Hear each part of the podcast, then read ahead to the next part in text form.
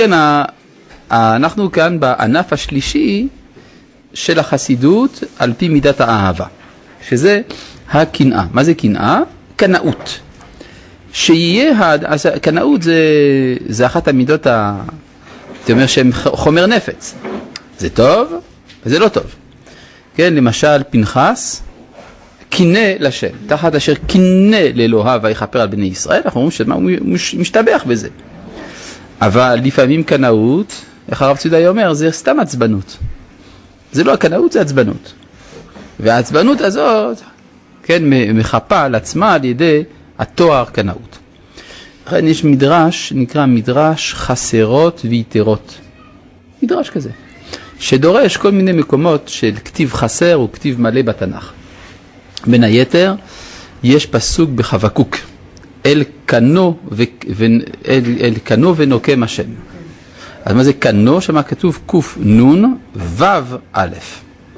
זה המקום היחיד שבו קנאה מופיע עם ו'. בדרך כלל קנו, קנו קינאתי לשם, זה קנ"א, בלי הו'. אומרת הגמרא, אומר, אומר אותו מדרש, שכל קנאת בשר ודם חסרה היא. רק קנאה של הקדוש ברוך הוא היא קנאה שלמה. אבל קנאת בשר ודם יש תמיד איזשהו חיסרון נלווה, ולכן צריך זהירות בשימוש במידה הזאת, למרות שהיא מן המידות הראויות לחסידים האוהבים. אז הענף השלישי הוא הקנאה, שיהיה האדם מקנא לשם קודשו, שונא את משנאיו ומשתדל להכניעם במה שיוכל, כדי שתהיה עבודתו יתברך נעשית וכבודו מתרבה. זה לא מתוך שנאה עצמית, אלא זה כדי שיעשה כבוד השם. והוא מה שאמר דוד עליו השלום. הנה בדיוק, אנחנו נראה. ומה שאמר, והוא מה שאמר דוד עליו השלום, הלא משנאיך השם אשנא, ובתקוממך את קוטט, תכלית שנאה שנאתים, לאויבים היו לי. כן, דבר פה, כן, דבר מאוד חזק, כן, חריף, שנאה כלפי משנאי השם. עכשיו, מה זה משנא? יש הבדל בין שונא לבין משנא. שונא זה מה שאנחנו קוראים בעברית של היום קפידה. אני מקפיד עליך. יש לי איזה משהו, איזשהו ריחוק, ריחוק נפשי ממך, בין שהוא מוצדק בין שהוא לא מוצדק, זה נקרא שונא. ויש איסור בתורה לא תשנא את אחיך בלבביך. מה זה לא תשנא? אסור שיהיה לך קפידות עליו, כן? שמשהו ככה מרחיק בינך לבינו. אבל משנא זה מי ששונא את הקשר שבין הקדוש ברוך הוא לכנסת ישראל. וזה היה בימי הגמרא המינים, המינים הראשונים, שרצו להעביר את הקשר שבין הקדוש ברוך הוא לכנסת ישראל לקשר בין הקדוש ברוך הוא לאומות העולם על חשבון הקשר עם ישראל. זה נקרא שנאת השם. על זה נאמר, הלא משנאיך השם אשנא. כן. כי מי שמשנא את ישראל הוא משנא את הקדוש ברוך הוא, זה בדיוק העניין. כלומר, אנחנו מודדים את הקשר של אה, אנשים אה, אל הקדוש ברוך הוא ואל ערכים דרך הקשר אל כנסת ישראל. אחד הדברים המעניינים זה שלפי צורת היחס שיש אל היהודים, אתה יכול לעמוד על העולם הערכי של אותו אדם, של אותה חברה וכדומה. כן? לפעמים, מה? בפרשה שלנו רבינו בחי מביא שהשם יצווה למשה מקום נקמת צאל במדיינים ומשה אומר להם מקום נקמת השם נכון, יפה. מי ששונא אותנו בגלל שאנחנו עובדים אותך יפה, יפה, יפה, זה נכון. כלומר, הקדוש ברוך הוא אומר נקום נקמת בני ישראל, ואילו משה אומר לתת נקמת השם במדיין. כי, כי מי ששונא אותנו זה בגלל שנאת השם שבליבו, ולכן הוא שונא את ישראל. כן. יש, אנחנו רואים היום בשנאה כלפי העם היהודי דבר מאוד מוזר, מאוד משונה. זה שהשנאה הזאת היא ממש, אה, לא רק שהיא לא רציונלית, היא גם מעבר לכל פרופורציה. זאת אומרת, מה שהיום קוראים במילים יפות, מסע הדלגיטימציה של מדינת ישראל בעולם, מתכוונים למשהו מאוד מאוד שורשי, שנאה עצמותית לעם ישראל. היום זה לא פוליטיקלי קורקט לדבר על השמדת העם היהודי אחרי השואה וכולי, זה לא דברים שמדברים עליהם, אבל יש איזו הכנה מנטלית לאפשרות הזאת. בתת מודע הקולקטיבי זה נמצא. כן, מה? ויש כמה גויים ישרים. יש אנשים ישרים בעולם שאומרים לעצמם, זה, זה כל כך אגרסיבי, זה כל כך מעבר לכל פרופורציה, שצריכה להיות איזושהי סיבה. הרי כמות הגינויים למדינת ישראל באו"ם בשנים האחרונות היה למעלה מ-400 גינויים, וכלפי קוריאה הצפונית, שמונה. אה, כשקוריאה הצפונית, אה, כידוע, היא אומה רעה מאוד, מדכאת בני אדם בצורה אכזרית שאין כמוה. שמונה גינויים. כלפי מדינת ישראל, שהיא סך הכל מדינה דמוקרטית, אפשר להתווכח פה ושם, היא מדינה דמוקרטית, פתוחה וכולי, היא למעלה מ-400 גינויים. צריך בכל זאת להבין מה קורה כאן. אז יש אנשים בעולם שהעובדות האלה גורמות להם לחשוב. הם שואלים את עצמם מה זה, מה זה צריך להיות הסיפור הזה, ובאמת אה, הם הופכים להיות אוהבי ישראל. כן, מה אתה אומר? לכאורה גם הם אה, פועלים בשם, בשם האלוהים, ואפילו הם לא נחשבים עובדי עבודה זרה. הם כן פועלים, מה הקשר בין אה, לישראל? הם פועלים בשם האלוהים שהם מאמינים בו, שככה פועל האלוהים ולא, ולא, ולא אחרת. על מי אתה מדבר? על המוסלמים. על המוסלמים? כן, הם לא עובדי עבודה זרה. נו, אז מה? נו. אני לא התכוונתי אגב למוסלמים, זה בכלל לא עליהם שדיברתי. אני דיברתי על משהו אחר, דיברתי על העולם המערבי בכללו. עכשיו, מה שאתה אומר ששנאת אה, ישראל בעולם המוסלמי, היא מתפרנסת ממשהו אחר. דווקא בגלל האמונה באלוהי ישראל. לא, לא, לא. אתה אומר תרתי דסתרי. לא, צריך להבין מהי המהות של השנאה המוסלמית כלפי היהדות. השנאה נובעת דווקא ממה שנקרא תסביך בין השפחה. כלומר, אה, בשורשי האסלאם, אבל זה דבר שצריך פעם ללמוד בהרחבה יותר, בשורשי האסלאם יש איזה תסכול. תסכול שעובדי אלוהי ישראל לא הכירו במוחמד. וזה מבחינתם סטירת לחי ראשונית שמהווה חוויית יסוד של הזהות שלהם. הוא הגיע ליהודים, ביקש מהם להכיר בו והם לא הכירו בו. והוא ביקש שיכירו בו בתור נביא של נביאי ישראל, של אלוהי ישראל. וכיוון שזה לא נעשה, באה השנאה. באיזשהו מקום, הקמת מדינת ישראל מהווה מבחינה מוסלמית בעיה מהותית. שמא יתברר שאכן היהודים הם היהודים. ואם זה נכון, אז מה מעמדו של האסלאם? כן? אותה, אותו תסביר שיש גם בנצרות. כן? מדינת ישראל מהווה סתירה תיאולוגית לנצרות. מבחינה מסוימת, גם הקמת מדינת ישראל מהווה סתירה תיאולוגית לאסלאם. אז זה ביחס לאלוהי ישראל שהשנאה הזאת באה, לא בשם אלוהים אחרים. אתה מבין מה שאני אומר? למשל, בימי קדם, בימי התנ"ך, כשמישהו היה נלחם בנו, הוא בא בשם אלוהיו נגד אלוהי ישראל. כן? אז זה ויכוח אלוה מול אלוה. אבל פה זה לא אותו הדבר. זה אלוהי ישראל שבשמו הם באים נגד ישראל. זה צריך פעם אה, ללמוד יותר לעומק את הזהות המ- המוסלמית. בישראל לא כל כך אוהבים ללמוד את זה. כן, מה אתה אומר? שאלה שנייה. כן. אנחנו מדברים פה על מידת האהבה, והמידה השלישית זה קנאה, ובעצם... יפה. פה בעצם אה, דוגמה של שנאה, הרי שנאה זה דווקא משהו שמנמיך את האדם. בעצם דוגמה לאהבה זה שנאה שאני שונא את מי ש... אם אני אוהב מישהו, אני שונא מי ששונא אותו. נכון, אבל שנאה זה פגם. נכון, שנאה זה פגם. אז איך אתה יכול... אה, לכן אמרנו, כל, שנא, כל קנאת בשר ודם חסרה, אבל היא ביטוי למשהו חיובי. כלומר, אני מוכן גם לקנא בגלל שאני אוהב. אם אני רק קנאי, זה סימן שאני לא אוהב. אם אני אוהב ומתוך זה מקנא, זה בסדר. אהבה היא זה לכל. מה? אהבה לכל. אהבה היא-. לכל. נאמר את זה אחרת, אם אני מסוגל לשנוא אותך, זה סימן שאני מסוגל גם לאהוב אותך. כי אתה חשוב לי. יש דבר שהוא יותר גרוע מן השנאה, זה הבוז. פעם הרב קוק אמר, ברוך השם, הגענו סוף סוף לשנאת הדת. זה שבני אדם מוכנים לשנוא. לשנוא סימן שאכפת להם. לפני כן היה בוז, אדישות, חוסר רלוונטיות. זה יותר חמור.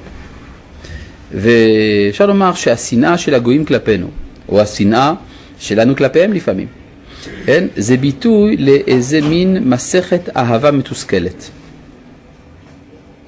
זה סימן שזה חשוב. כן.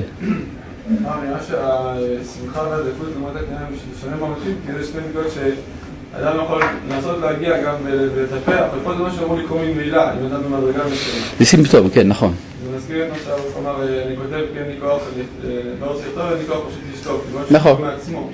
נכון, נכון, אתה צודק. כלומר, אתה צודק, אתה מצביע פה על הבחנה מהותית בין הקנאה לבין השמחה והדבקות. שהשמחה והדבקות אלה הם מידות שאדם צריך להשתדל לקנותן, ואילו הקנאה זה סימפטום, זה מתרחש מעצמו. נכון, אני לא יכול להגיד שאתה לא צודק. אז מה? זה קושייה? לא, רציתי גם להוסיף שזה... זה הבחנה. מה אין לי כוח... כן, כן. אז יש מצבים שאדם אומר, אני לא יכול לשתוק יותר. זה, זה נקרא קנאה. כן. אה, וזה קנאה משובחת, מה שנקרא. אבל היה צריך לפעמים עדות על כך. למשל, כשפנחס הרג את זמרי, אז הייתה טענה שהוא לא בסדר, שזה בא מ- מיצרים אפלים שבאישיות שלו. עד שיצא בת קול ואמרה, פנחס בן אלעזר בן אהרון הכהן השיב את חמתי. טוב, בואו נקרא בפנים. כן? תחל... אה, ואליהו אמר, קנו קינאתי לשם צבאות וגומר.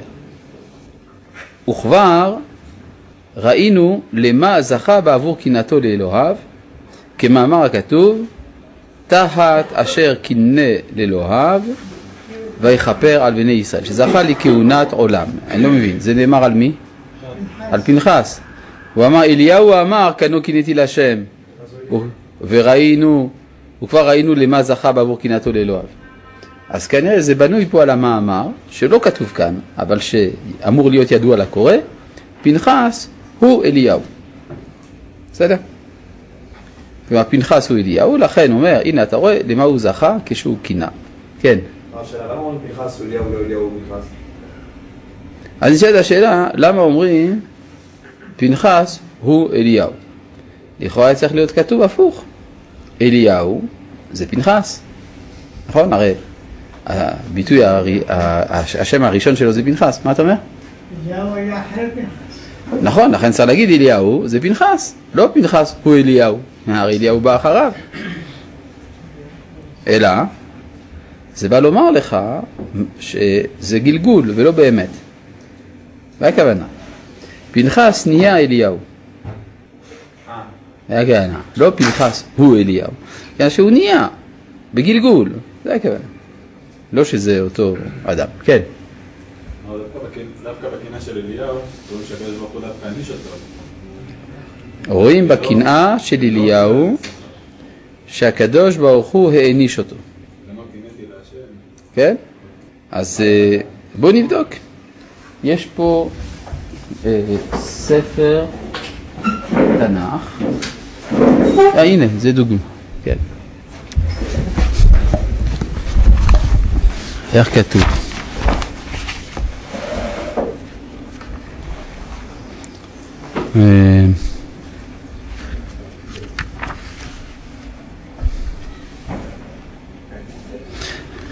ויאמר השם אליו, לך שוב לדרכך מדברה דמשק.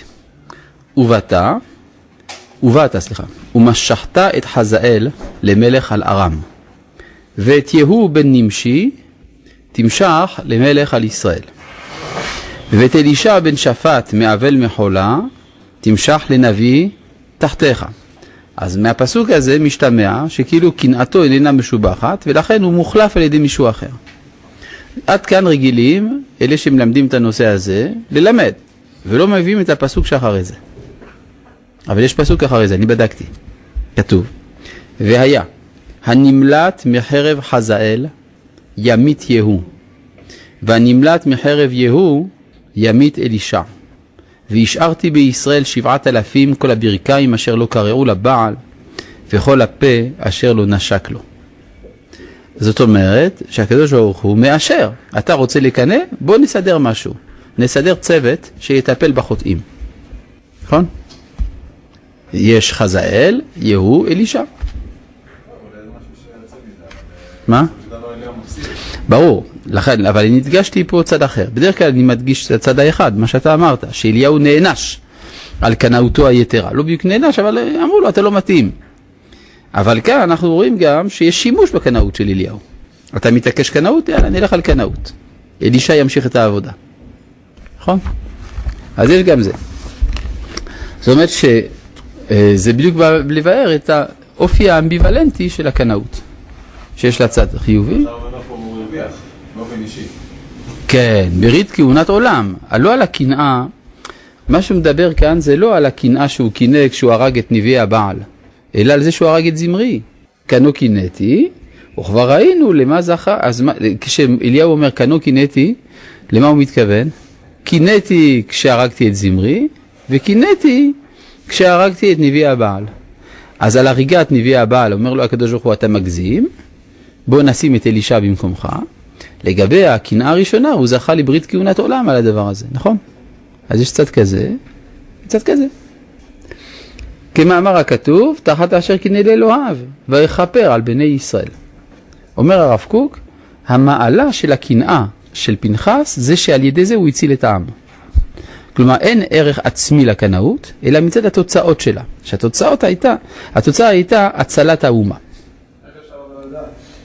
איך אפשר לדעת? זה סיכון. זה סיכון, נכון. אה, אין ערך להתקוממות עצמה? מצד, אה, כאילו שיש ערך לתגובה שלי נגיד על על מעשה נתעב או... זה מראה האכפתיות, אבל זה לא תמיד בא מתוך ניקיון. אם זה בא מתוך ניקיון זה בסדר, זה כמו שמשל הרב קוק נתן פעם סטירה למישהו, כן זה היה בליטא, בבויסק, נתן סטירה לאיזה יהודי שביזה תלמיד חכם, אז הרב קוק בא אליו וסתר לו. כן? אותו יהודי עזב את ליטא, היה בארצות הברית וחזר בתשובה שלמה על כל הסיפור הזה וכולי, יש סיפור שלם. אפילו תרם פעם שעון זהב לרב קוק והרב קוק לא רצה לקבל. טוב, וכבר הפליגו חכמינו ז"ל. זאת אומרת שהסתירה שנתן הרב קוק הייתה מתוך קנאות אמיתית. כן? וכבר הפליגו חכמינו ז"ל לדבר במי שיש בידו למחות ואינו מוחה, וגזרו דינו להתאפס בעוון החוטאים עצמו. גם עוד דוגמה באמת, כשהרב קוק הגיע ליפו, חדש בארץ, פתאום קורא מאמר של אליעזר בן יהודה, שאומר, אנחנו כולנו וכל הנוער שלנו פנינו עורף לעבר, פנינו לעתיד. הרב קוק הגיע מליטא, רואה דבר כזה בעיתון, מזדעזע עד עמקי נשמתו, יוצא למסע נגד בן יהודה. בן יהודה בלום פיך, כן? במילים, בעברית של ימין אומרים סתום את הפה. ועשה מודעות בכל יפו, בקיצור, שם תגובה חריפה מאוד, גם הביא כמה אנשים לכתוב מאמרים נגד בן יהודה וכולי. עכשיו, אז מה שמעניין זה התגובות שהרב קוק קיבל מהרבנים בארץ. כן, הרב נריה פרסם את התגובות של הרבנים באחד מהספרים שלו, והוא כותב, עכשיו, רואים שם שכל הרבנים אומרים לו שני דברים. א', יישר כוח, כל הכבוד, איך הכנסת לו, באמת, יפה מאוד. ב', רואים שאתה חדש פה. אתה לא מבין שהאנשים האלה אין מה לדבר איתם, הם כבר יצאו מכלל ישראל, ולא אכפת לנו מהם ולא כלום. עכשיו, רואים בתגובה שלהם, שאומנם הם משבחים את הקנאות של הרב קוק, אבל מפריע להם שהרב קוק רואה בבן יהודה בן שיח. כלומר, הם לא רוצים את החיבור הזה אל היישוב החדש. כן, מבחינתם זה רק הפרעה. הקדוש ברוך הוא יכלה אותם וזהו, ואנחנו נשאר פה כמה צדיקים מסביב לכותל המערבי. לא צריך כל האלה. והרב קוק, כל, כל הקנאות שלו הייתה דווקא מתוך תחושת שייכות בין הציבורים. אגב, יש uh, איגרת שכתב הרב צבי יהודה קוק אל uh, ברנר. ברנר. יוסף חיים ברנר. ושם הוא מסביר לו, הוא שולח לו ב, לעיון את החוברת עקבי הצאן של הרב. אז הוא מסביר לו מי זה אבא שלו. מאבא שלי זה יהודי צדיק, והוא תלמיד חכם גדול, והוא גם מקובל, והוא גם יודע פילוסופיה וכולי וכולי. ומאז שהוא הגיע לארץ, ככה כותב הרב ציודה, כואב לו לראות שהציבור מחולק לשני מחנות שלא מכירים אחד את השני, ולכן הוא כתב את החוברת הזאת. אז המאמר ההוא והמאמר ההוא זה בשביל הדתיים, המאמר ההוא זה בשביל החילונים. בקיצור, מתוך תקווה שיתחברו הציבורים. זאת אומרת שהקנאות של הרב היא קנאות בונה, חינוכית, שמטרתה בסוף להביא להפריה הדדית בין הציבורים. מה? מה ברנר אמר? אה, יש אה, תגובה של ברנר לא על המאמרים האלה, על מאמר אחר של הרב קוק. הוא כתב אה, מאמר נשמות דעולם התוהו, מודפס באורות, בזירונים. מה? אז אומרים שהרב חשב את זה על ברנר. עכשיו מעניין, כשברנר ראה את המאמר, המאמר לא היה חתום על ידי הרב קוק, היה שם שם ספרותי. אבל הוא הבין שזה רב כתב את זה, הוא אמר, הרב הזה מבין את נפשו של הכופר. ככה הוא, ככה הוא כתב. מבין את נפשו של הכופר. מעניין שברנר היה לו קצת קשר עם הרב קוק גם, הוא היה מגיע אליו לסעודה שלישית לפעמים. זאת אומרת שהיו סוחבים אותו, אחד העם ומי עוד שם היו סוחבים, ביאליק, אני חושב, לא, לא ביאליק, אחד העם ולא זוכר מי, היו אה, סוחבים את, אה, את ברנר להגיע לסעודה שלישית אצל הרב קוק ביפו. הרב קוק כהרגלו היה מדבר, כמו שהרב קוק מדבר, היה מדבר על אורות, יש אורות כאלה ואורות כאלה וכל מיני אורות, אורות, אורות. אורות. וברנר היה מסתובב שם מקצה לקצה בחדר, אורות, אורות, אני רואה פה רק חושך. כן. היה כסח ביניהם כזה. טוב. הוא מת על קידוש השם בסופו של דבר. כן, ברנר מת על קידוש השם, כן. מעלי פורעים ערבים בפרדס שלו. זה. טוב. ובמדרש איכה אמרו, היו שריה כאיילים. כן, ראיתם פעם איילים? איילים זה יפה, נכון? מה? אבל אם שמתם לב, הם שמים את הראש, כל אחד, באח... באחורי הגוף של השני. כן? כזה מתח... מתחבאים אחד בשני. אז מה איילים הללו? בשעת שרב הופכים פניהם אלו תחת אלו. כך היו גדולי ישראל. רואים דבר עבירה והופכים פניהם ממנו. כל אחד מסתכל, טוב, אתה אולי כבוד הרב יגיב, אה, אני סומך על ההוא. אתה הולך להוא, אני סומך על ההוא. זה היו שריה כאיילים. אמר להם הקדוש ברוך הוא, תבוא השעה ואני אעשה להם כן. כן? זה, אם אתם לא מסוגלים להגיב, זה כנראה מקצוע רבני עתיק. וזה פשוט, כי מי שאוהב את חברו, אי אפשר לו לסבול שיראה מכים את חברו, מחרפים אותו, ובוודאי שיצא לעזרתו. גם מי שאוהב שמו יתברך, לא יוכל לסבול לראות שיחללו אותו חס וחלילה, ושיעברו על מצוותיו. והוא מה שאמר שלמה, עוזבי תורה יעללו רשע, ושומרי תורה יתגרו בם. כן? צריך לעשות את זה בחוכמה, אבל צריך לעשות את זה. כן. מה ההבדל בין תוכחה לקנאה? זה שני דברים שונים לחלוטין. מצוות תוכחה זה המצווה להחזיר בתשובה. זה המצווה של תוכחה. הרואה חברו שחטא, מצווה להחזירו למוטב ולהוכיחו. כך כותב הרמב"ם. אז אם אתה מדבר עם מישהו בשפה שהוא לא מסוגל בכלל להבין, זה לא נקרא שאתה מוכיח, זה נקרא שאתה צועק. לעומת זה, הקנאות, זו המחאה, זה לא כלפי, זה לא כדי שההוא ישתנה, אלא כדי שהדבר לא ייעשה. זאת פעולה אלימה יותר, מבחינת האופי שלה.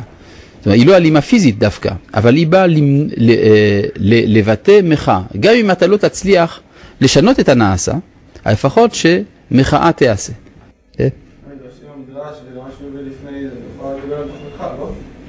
לא. מי שידוע למחות, מחאה זה לא תוכחה, זה שני דברים שונים. למשל, אה, לפני כמה שנים היה מעשה ממשלתי אה, נפשע, והיו רבנים כאיילים, אמרו איזה מעגל שביעי זה בסדר, אתה אה, לא צריך לעורר, נכון זה לא בסדר, אבל אה, אחדות האומה, כל מיני דברים כאלה. קם תלמיד חכם אחד גדול, שלא צריך לדפוק חשבון לאף אחד, רב אברום שפירא אמר, הדבר הזה צריך להתנגד, לסרב פקודה, להודיע מראש שאני לא עושה וכולי וכולי, כן? למנוע את זה. וגם אם זה לא ימנע, אז לפחות יש חכם אחד שהציל את כבוד התורה לדורות, ויש לזה בכל זאת חשיבות לדורות עולם, שייזכר בעוד כמה מאות שנים, שהיה ג- רב גדול אחד שעמד בפרץ. כן? איזה מעשה נפשע שעשתה, איזה מישהו בממשלה עשה, אני לא זוכר בדיוק את הפרטים, מה? זה קרה קרוב לתשעה באב, נכון, אה, אתה זוכר, אתה זוכר, כן, היה מעשה. טוב. אה, זה קשה להאמין שזה היה, אבל זה היה. אה, אגב, אני רוצה להגיד לכם, יש דבר, אה, טוב, לא משנה, לא, לא, לא, אני לא אגיד לכם. טוב, אה, לא רוצה, טוב. מה? גם מי שאוהב, לא, מותר לי, לא, לא, לא רוצה להגיד. טוב, גם מי שאוהב, אז, והוא מה שאמר שלמה, עוזבי תורה יעלו רשע ושומרי תורה יתגרו בם. כי אותם שמהללים רשע ברשעתו, ולא יכרחו על פניו מומו. הנה הם עוזבי התורה ומניחים אותה שתתחלל חס וחלילה. עכשיו לפעמים יש סיבות, יש הצדקות, למה אני מהלל את הרשע? סך הכל הוא ייתן תקציבים לישיבה שלי, הוא לא יסגור את המכינה שלי, וכל מיני דברים כאלה. כן? אך שומריה, המתחזקים לחזיקה, ודאי שיתגרו בם, ולא יוכלו להתאפק ולהחריש. ואמר הקדוש ברוך הוא, אל איוב, הפץ עברות אפיך וראה כל גאה והשפילהו. ראה כל גאה הכניעהו, והדוח רשעים תחתם, טומנם בעפר יחד, פניהם חבוש בטמון. עד כאן הפסוק באיוב. כן. אני עדיין לא מצליח להבין, עדיין הקנאה זה לא, זה לא ביטוי של אהבה, על, על פניו זה לא נראה... זה ביטוי של אהבת השם. אז למה אי אפשר להוסיף אהבה על ידי, על ידי אהבה? ל- למשל לרשע, להוסיף לו אהבה? אבל הרשע הוא לא רוצה. הרשע הוא בא לתקוף. למשל, מישהו בא ברחוב, תוקף את אשתך. אתה לא תגיד, טוב, אני אוסיף לו אהבה, הוא יעזוב. זה לא ככה עובד. קודם כל, אתה מכסח לו את הצורה, כמובן, בלי להשאיר ראיות, ואחרי זה אתה מתמלא אהבה, בא לבקר אותו בבית חולים וכדומה. יש סדר בדברים, כלומר יש אחריות מוסרית. זה חלק מהמוסריות. עשיית הצדק היא חלק מהמוסר. זה אחד הדברים זה לא נראה טוב בטלוויזיה. זה לא נראה טוב בטלוויזיה, זה, נכון. זאת אומרת, אנחנו חיים היום בחברה שבה עשיית הצדק לא נחשבת כשייכת לתחום המוסר. זה לא במכלול. המוסר זה מה שיפה, מה החסד, ומה שהוא עשיית הצדק נחשב להכרח בל יגונה. הרבה פעמים אנחנו שומעים אנשים בתקשורת, אנשי צבא, אנשי ממשל, שאומרים, אין לנו ברירה, אנחנו צריכים לדאוג לאיזון בין המוסר לבין צורכי הביטחון. שמעת משפטים כאלה? כן, זה, זה משפט מזעזע מבחינה, מכל הבחינות. כן, אנחנו צריכים למצוא איזון ראוי בין דרישות המוסר לבין צורכי הביטחון. כלומר, נשמע, משתמע מהאמירה הנואלת הזאת, שבעצם צורכי הביטחון זה לא שייך למוסר. כי, וזה בעקבות ה, מה שהנחילה הנצרות לעולם, שהחסד הוא המוסר. וכל דבר שהוא שייך לצדק או לביטחון, זה שייך להכרח של העולם המרושע, אבל זה לא המוסר. במיוחד אם זה מצטלם לא יפה. זאת אומרת, אם אתה מכסח את הצורה לרשעים, ואז יש הרבה דם והרבה בכי וכולי, אז זה לא יפה. זה לא יפה, אז זה לא מוסרי. מה שאין כן, מי שנותן סוכריה ודובדבן למחבלת, מסכנה, אז זה נחשב למוסרי. זה סוג של פשע, בעצם זה פשע מוסרי עמוק מאוד.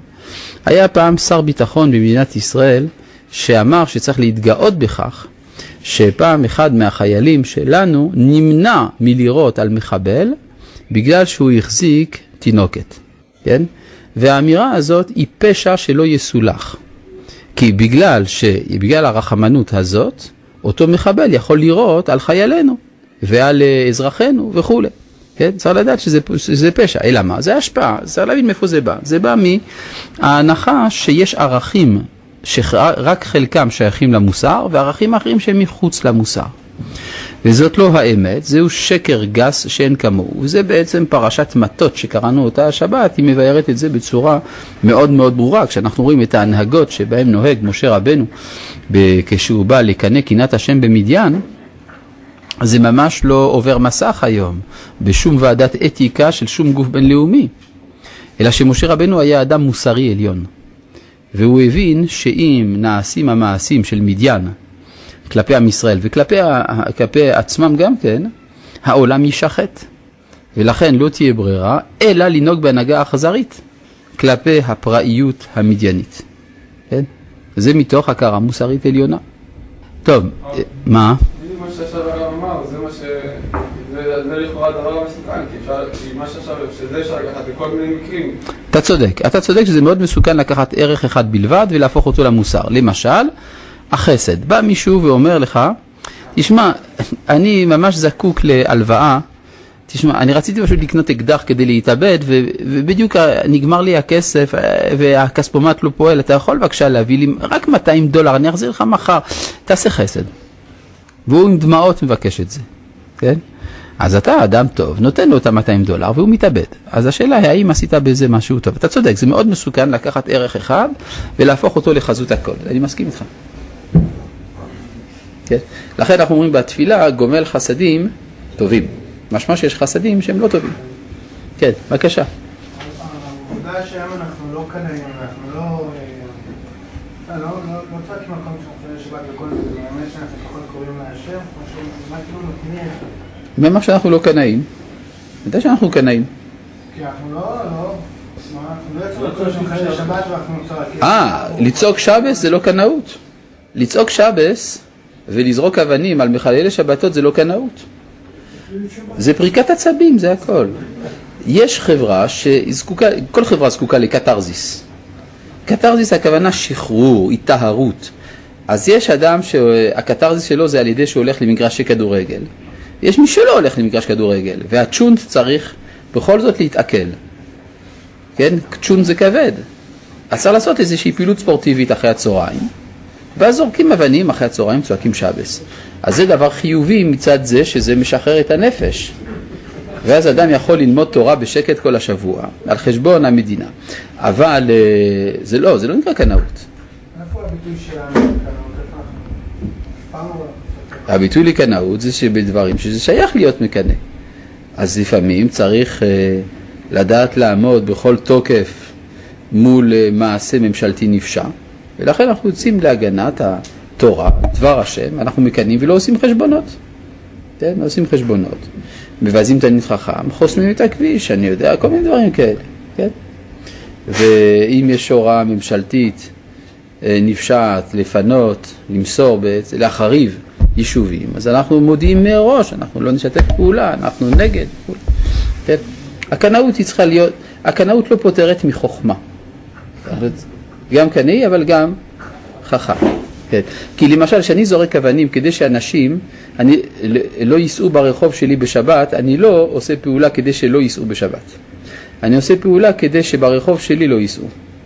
מצידי שיעברו מהרחוב מאחורה, יאריכו את הדרך ויחללו יותר את השבת. רק שבשכונה שלי הילדים שלי לא יראו את זה.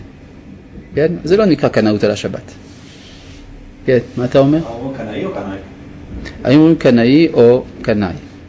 זה כמו, השאלה אם אומרים חשמלאי או חשמלאי, או ימאי או ימאי, או, חשמונאי או חשמונאי, וכדומה, נכון? יש, אה, יש צדדים לכאן, צדדים לשם. זה דיון לשוני ממדרגה ראשונה, שאני חושב שהוא צריך להעסיק את אה, טובי המוחות במדינת ישראל, עד שסוף סוף תתקבל הכרעה בנושא. כן, בבקשה. תודה על ההערה החשובה.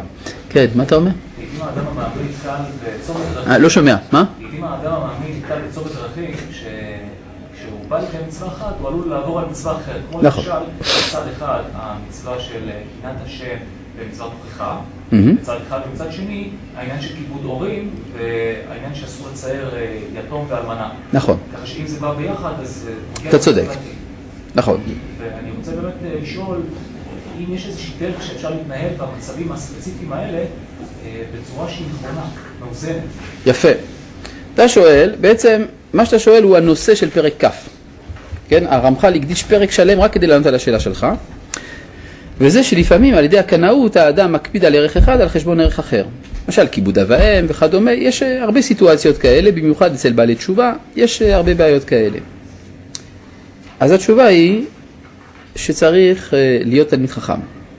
ככל שאדם לומד יותר תורה, יש יותר סיכוי שהוא ידע איך לנווט את הקנאות שלו. ככל שהוא יותר בור ועם הארץ, הקנאות יותר אסורה לו. ולכן אחד הדברים שמאוד מאוד חשוב שיהיה לכל בעל תשובה בכיס זה מספר הטלפון הישיר של הרב שלו. לפני שהוא אומר אני לא אוכל פה השבת, אז הוא קודם כל מתקשר לרב והרב מרגיע אותו ואומר לו הנה במקרה כזה אפשר להקל, אפשר לעשות ככה וכו'. בסדר? כן. אה.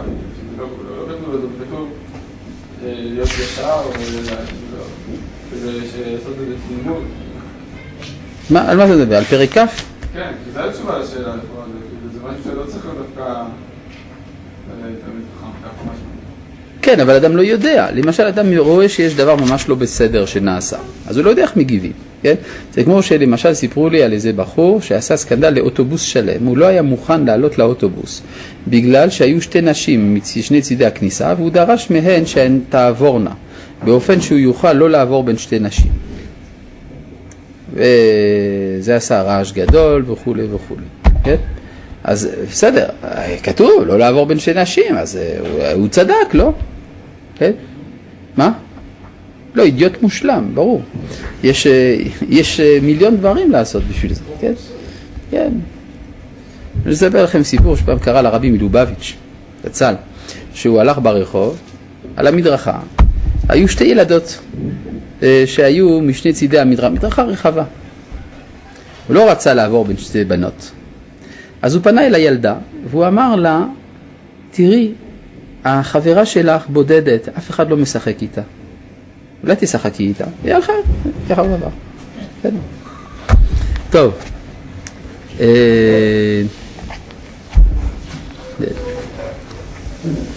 אה, ואומר, כי זהו תוקף אהבה, שיוכל להראות מי שאוהב את בוראו באמת, ואומר, אוהבי השם, שנאו רע. הרב זצ"ל במוסר אביך מסביר בערך האהבה, ששנאת הרע זה אהבת הטוב. זאת אומרת, אם אני רואה מישהו שיש לו צדדים רעים, אז אני שונא את הצדדים הרעים שבו. אבל ברור שאני לא שונא את הצדדים הטובים שבו. ולכן דווקא על ידי שאני יודע לאהוב את הצדדים החיוביים שבו, השנאה אל הרע מזוקקת יותר, מפולשת וגמורה. כי זה לא מצד עצמו, כי הרי מצד עצמו הוא טוב, אלא מצד מקרב הפחותים יש פה רע. אז אני שונא את החיצוניות ואוהב את הפנימיות. אם אני לא מסוגל לעשות את ההבחנה הזאת, אני אשנא מה שטוב, שזה ודאי לא נכון. והנה ביארנו עד הנה, החסידות, מה שתלוי במעשה ובאופן העשייה. ונבהר עתה, אגב יש סיפור מעניין, היה איזה יהודי אחד, ששכחתי את שמו, שהיה מגדולי המתנגדים לרב זוננפלד, יהודי חילוני, שאמר פעם אה, באחת ה... אחד המעמדים הציבוריים, אנחנו נבנה את ארץ ישראל בלי אה, הרב זוננפלד וחסידיו. הם לא צריכים כל הדתיים האלה וכולי וכולי. יום אחד האיש הזה היה חולה והיה בסכנת נפשות והרב זוננפלד טיפל אישית בזה שייתנו לו את הטיפול הכי טוב שיכול להיות בבית חולים ביקור חולים. אותו יהודי לא ידע את זה, אגב מישהו שמע מאחורי הדלת את הרב זוננפלד אומר למנהל בית החולים ממתי נעשה כבודו פוסק בענייני פיקוח נפש. בקיצור, בזכות הרב זוננפלד האיש הזה קם לתחייה ובאחת ההפגנות, כשהוא תקף את הרב זוננפלד, אז מישהו אמר לו, אינך יודע שאתה חי בגללו? כן? ומאז הוא הפסיק אה, לתקוף את הרב זוננפלד. זאת אומרת שגם באנשים קנאים, הרב זוננפלד היה אדם מאוד קנאי, הוא ידע לעשות את ההבחנה איפה שצריך. כן. ונבהר עתה התלוי, אה, אה, והנה ביארנו עד הנה, החסידות, מה שתלוי במעשה ובאופן העשייה. כן, אמרנו שמידת חסידות יש לה שלושה צדדים, המעשה, אופן העשייה והכוונה. אז למדנו גם במעשה תוספת בעשה ותוספת בלא תעשה. למדנו באופן העשייה שני מסלולים, אהבה ויראה. ביראה למדנו שלושה אופנים, ובאהבה שלושה אופנים, סך הכל שישה. עכשיו אנחנו עוברים לשלב השלישי של מידת החסידות, הכוונה. חסידות התלוי בכוונה. בסדר? טוב. אז עד כאן זה היה לגבי הקנאות. ודבר אתה התלוי בכוונה. וכבר דיברנו גם כן למעלה מעניין לשמה ושלא לשמה למדרגותיהם. כן. סליחה, לא הבנתי מה ההבדל בין- בין העשה לאופן העשייה. מה ההבדל בין. בין אה, העשייה לאופן העשייה? לא, המעשה לאופן העשייה. מעשה ואופן העשייה לא. זה שני דברים שונים בתכלית. בכלל לא דומים אחד לשני כלל וכלל ולא קרב זה לזה כל הלילה. מעש... חסידות במעשה זה שאני עושה יותר ממה שאני חייב. בסדר? אופן העשייה, מדובר על עולם הרגשות המתלווה לזה, שזה אהבה ויראה, נכון? שלושה אופני אהבה, שלושה אופני יראה. כשהאופן האחרון של האהבה זה הקנאות. בסדר? זה מה שלמדנו עד עכשיו. מה זה, מה זה דומה אחד לשני בכלל? אין מה להשוות, כלל וכלל. כן, זה רק אומר את הכוונה בהתחלה. דבר- אה? הכוונה זה לא הדבר הראשון שצריך להסביר. לא, ממש לא. הכוונה זה דבר הרבה יותר עמוק, שנוגע אל עצמיות האדם. ועצמיות האדם זה דבר שקשה לזקק אותו, הרבה יותר מאשר מעשים. הרבה יותר, למשל אומרים לך, המעשה מחייב אותך כך, מידת חסידות לעשות יותר. למשל, אה, תרומה גדולה, אחד מחמישים, אבל מידת חסידות אחד מארבעים. זה בעיה, אז אני מוסיף עוד, בסדר? זה הכי קל שאפשר לעשות. גם עולם הרגשות הוא עולם שהוא קרוב אל ליבי, אני יכול במידה רבה להפעיל את הרגשות שממילא קיימים. אבל הכוונה, זה כבר נוגע בשורש שלי. השאלה אם יש לי שליטה על זה. הרב אומר שבעצם יש מצב שאדם עושה את המעשים של החסידות עם הרגשות של החסידות, אבל אין לו את הכוונה של החסידות. נכון. וזה טוב? האם זה- אין את הכוונה, גם אל תעשה את המעשים. לא נכון. יש אדם שכבר ראוי, כלומר הוא כבר מזמן הגיע לכל המידות של הצדיק, זהירות, זריזות ונקיות, ואפילו אימץ במידה רבה את הפרישות ואת, הט... ואת הטהרה. אז עכשיו הוא צריך, אה, לכן הוא מחויב במעשה החסידות. כי הרי מי שראוי להיות חסיד, אז הוא גם חייב לנהוג במידת חסידות, והוא נענש על זה שהוא לא נוהג במידת חסידות. אז מה שנשאר לו זה הכוונה, זה פשוט, בסדר גמור. והראיה, שזה נכון מה שאני אומר, שככה הרמח"ל אומר, לא? טוב. עכשיו בואו נתחיל בנושא הכוונה. וכבר דיברנו גם כן למעלה מעניין לשמה ושלא לשמה למדרגותיהם. אמנם, ודאי שמי שמתכוון בעבודתו לתאר נפשו לפני בוראו, למען תזכה לשבת את פניו בכלל הישרים והחסידים לחזות בנועם השם ולבקר בהיכלו, ולקבל הגימול אשר בעולם הבא, לא נוכל לומר שתהיה כוונה זו רעה. יש הרבה אנשים שנוהגים מידת חסידות, והם גם מקווים שעל ידי אותה מידת חסידות הם יזכו לחיי העולם הבא. וזה מה שדוחף אותם. כוונה טובה. זו אמנם כוונה חסרה, אבל היא כוונה טובה. לא נוכל לומר שזה רע. אכן לא נוכל לומר גם כן שתהיה היותר טובה. כי עד שהאדם מתכוון לטובת עצמו, סוף סוף עבודתו לצורך עצמו. אם כן, כאן רמח"ל סותר את מה שהוא כתב בעמוד הראשון של הספר. נכון? כלומר, לפחות איך שאנשים מבינים את העמוד הראשון של הספר, ש... לא, סליחה, בפרק הראשון, ששם הוא אומר שהעידון היותר גדול של האדם זה חיי העולם הבא, וזה העונג היותר גדול, ושם, לשם זה ראוי לפעול. אז השטחיים שבבני אדם, כשהם קוראים את מסיעת ישרים, חושבים שרמח"ל רוצה שאני אעבוד כדי להתענג על השם בחיי העולם הבא. זה בעצם הסוכריה שמציעים לי. סוכריה טובה, גדולה, כן? זה הסיבה שאתה צריך להיות מוסרי. מעולם לא אמר רמח"ל שטויות כאלה. הוא מעולם לא אמר את זה. אלא הוא אמר שתכלית האדם שיתברר ויתלבן לו מה? חובתו בעולמו, לא מה מענג אותו. זה מה, מה חובתך? ומהי חובתך? להתענג על השם. נכון? זה מה שכתוב. והנה מה שהורונו חז"ל בעניין זה, שהאדם לא נברא אלא להתענג על השם. וליהנות מזיו שכינתו, שזהו התענוג היותר עליון, וזה בעולם הבא וכולי וכולי. כלומר, אני מעוניין בתענוג של חיי העולם הבא, לא בגלל שזה טובת עצמי, אלא בגלל שזו חובתי. זה משהו אחר לגמרי, נכון? וזה הראייה, זה מה שהוא כותב כאן, שלא ייתכן שהאדם יעבוד את השם בכוונה יותר עליונה, בגלל שהוא מעוניין בטובת עצמו. אך הכוונה האמיתית, המצויה בחסידים, אשר טרחו והשתדלו להשיגה הוא, שיהיה האדם עובד רק למען אשר כבודו של האדון ברוך הוא יגדל וירבה. וזה יהיה אחר שיתגבר באהבה אליו יתברך, ויהיה חומד ומתאווה אל הגדלת כבודו, ומצטער על כל שימעט ממנו.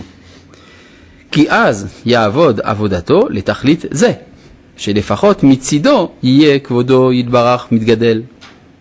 ויתאווה שכל שאר בני אדם יהיו כמו כן. ויצטער ויתענח על מה שממעטים שאר בני האדם. וכל שכן על מה שממעט הוא עצמו, בשוגג או באונס או בחולשת הטבע אשר קשה לו להישאר ממך חטאים בכל עת.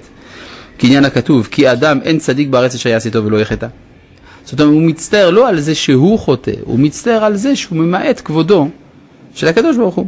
ודבר זה ביארו בתנא דבי אליהו זכור לטוב, אמרו, כל חכם מישראל שיש בו דבר תורה לאמיתו, הוא מתענח על כבודו של הקדוש ברוך הוא, ועל כבודם של ישראל כל ימיו. הוא מתאווה ומצר לכבוד ירושלים, ולכבוד בית המקדש ולישועה שתצמח בקרוב ולחילוץ גלויות, זוכה לרוח הקודש בדבריו וכולי. נמצאת הלמד שזאת היא הכוונה המעולה, שהיא רחוקה לגמרי מכל הנעת עצמו, ואינה אלא לכבודו של מקום ולקידוש שמו יתברך, המתקדש בבריאותיו בשעה שעושים רצונו. זה, זה היה מתנאי הקבלה לישיבה של רמח"ל, דיברנו על זה כמה פעמים. יש בתקנות הישיבה של רמח"ל, שכל מי שבא ללמוד בישיבה מתחייב שכל מה שהוא לומד ועושה במסגרת הלימודים שלו בישיבה, איננו חס ושלום לשם תקנת נשמתו, אלא לשם כבוד השכינה וכנסת ישראל. רק לשם זה, אם לא שלא ילמד בישיבה. כן. כן. הם היו אנשים, מה זה קשור לעובדה שהם היו סטודנטים? אתה מזכיר לי מי שאמר פעם שרבי יוחנן הסנדלר לא היה סנדלר, לא יכול להיות שהוא גם רבי יוחנן וגם סנדלר, אלא סנדלר הכוונה שהם מאלכסנדריה, יש מי שכתב את השטויות האלה. כן?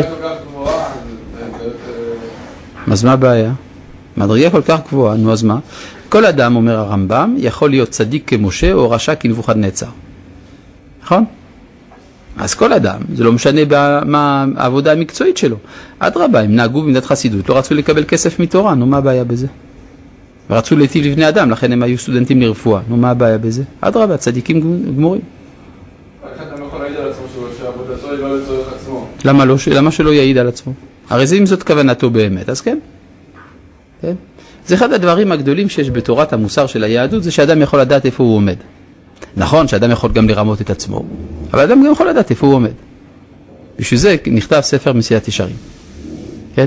ולכן רב יוסף אמר על עצמו שהוא ענב.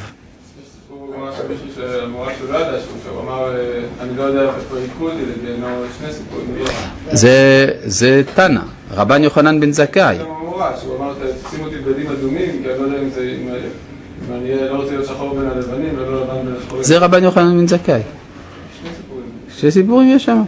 אז פעם יש סיבה. יש סיבה למה הוא לא יודע. כן, הרי רבן יוחנן בן זכאי, למה הוא לא ידע אם הוא יהיה מן הצדיקים או לא? הוא בגיהינם או גן עדן? מוזר, לא? רבן יוחנן בן זכאי, הוא מתלבט בדבר הזה, אם הוא מתלבט אז אין אדם כבר שניצל מן הדין, נכון? הוא היה צדיק גדול רבן יוחנן בן זכאי, למה הוא חשב שהוא ילך לגיהינם? אתה יודע למה? כן. יפה, הוא מסר את ירושלים בידי טיטוס, בידי אספסיאנוס, יותר נכון.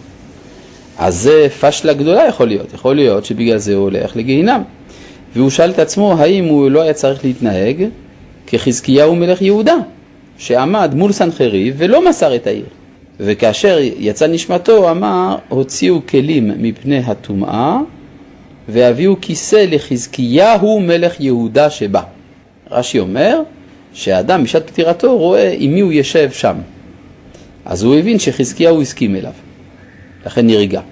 אז זה כנראה יש סיבה, אז גם אותו המורה, אני לא זוכר מי זה היה שם, שרבן גמליאל אולי, רבי ינאי. אז גם לרבי ינאי היה ספק. בסדר, היה לו ספק, כנראה שהייתה לו סיבה להסתפק. כן. האם קיים יחס ישר בין אה, הכיוון של האדם היהודי לכיוון הצדיקות והחסידות לבין אה, ההקפדה שיכולה להיות קיימת במידה והוא אה, נופל בשוגג, אם הוא אנוס, בכל מיני מקרים מסוימים. זאת אומרת, ככל שאדם יותר צדיק ויותר חסיד, האם יקפידו עליו יותר? בוודאי. ככל שאדם הוא יותר צדיק ויותר חסיד, אז הוא מקבל על עצמו נורמות יותר מדויקות. ולכן הוא יאכל אותה על דברים שאצל האחרים היו מחליקים אותם. נכון? קח לעצמך למשל לדוגמה, אדם שהוא בעמדת אחריות גדולה, נגיד נשיא, ראש ממשלה, משהו כזה, מופיע בפני הכנסת, מוציא איזה קללה מפיו. כל המדינה מדברת על זה, צריך להתפטר, לא יודע מה, וזה וזה, נכון? הקואליציה בסכנה בגלל זה. אבל יש אדם אחר שהוא בדרך לנשקייה כדי להחזיר את הנשק. כן? ויש שם ביטויים הרבה יותר חריפים שנאמרים במהלך ניקוי הנשק כדי שהאפסנה יקבל את זה, נכון? ואף אחד לא חושב שהבן אדם צריך להתפטר מעבודתו ולא כלום, וזה לא עושה שערורייה בינלאומית. אז כנראה שתלוי איפה אתה נמצא. כן, התכוונתי לנשקיות אצל הגויים, כן? טוב, איפה היינו? אה, אגב, עצה טובה, מי שהאפסנאי עושה לו בעיות, פשוט תחכו עד חצות לילה. חצות לילה הוא לא רוצה לשלם עוד יום מילואים, ואז הוא יקבל את זה אפילו אם זה מלוכלך בבוץ. טוב, הלאה. אה, אה? אה, ועל זה אמרו בזוהר, איזהו חסיד המתחסד עם קונו. והנה חסיד כזה, מלבד העבודה שהוא עובד במעשה מצוותיו על הכוונה הזאת, הנה ודאי צריך שיצטער תמיד צער ממש על הגלות ועל החורבן. זה כבר ענייני דיומא שאנחנו נעסוק בהם בעזרת השם בפעם הבאה.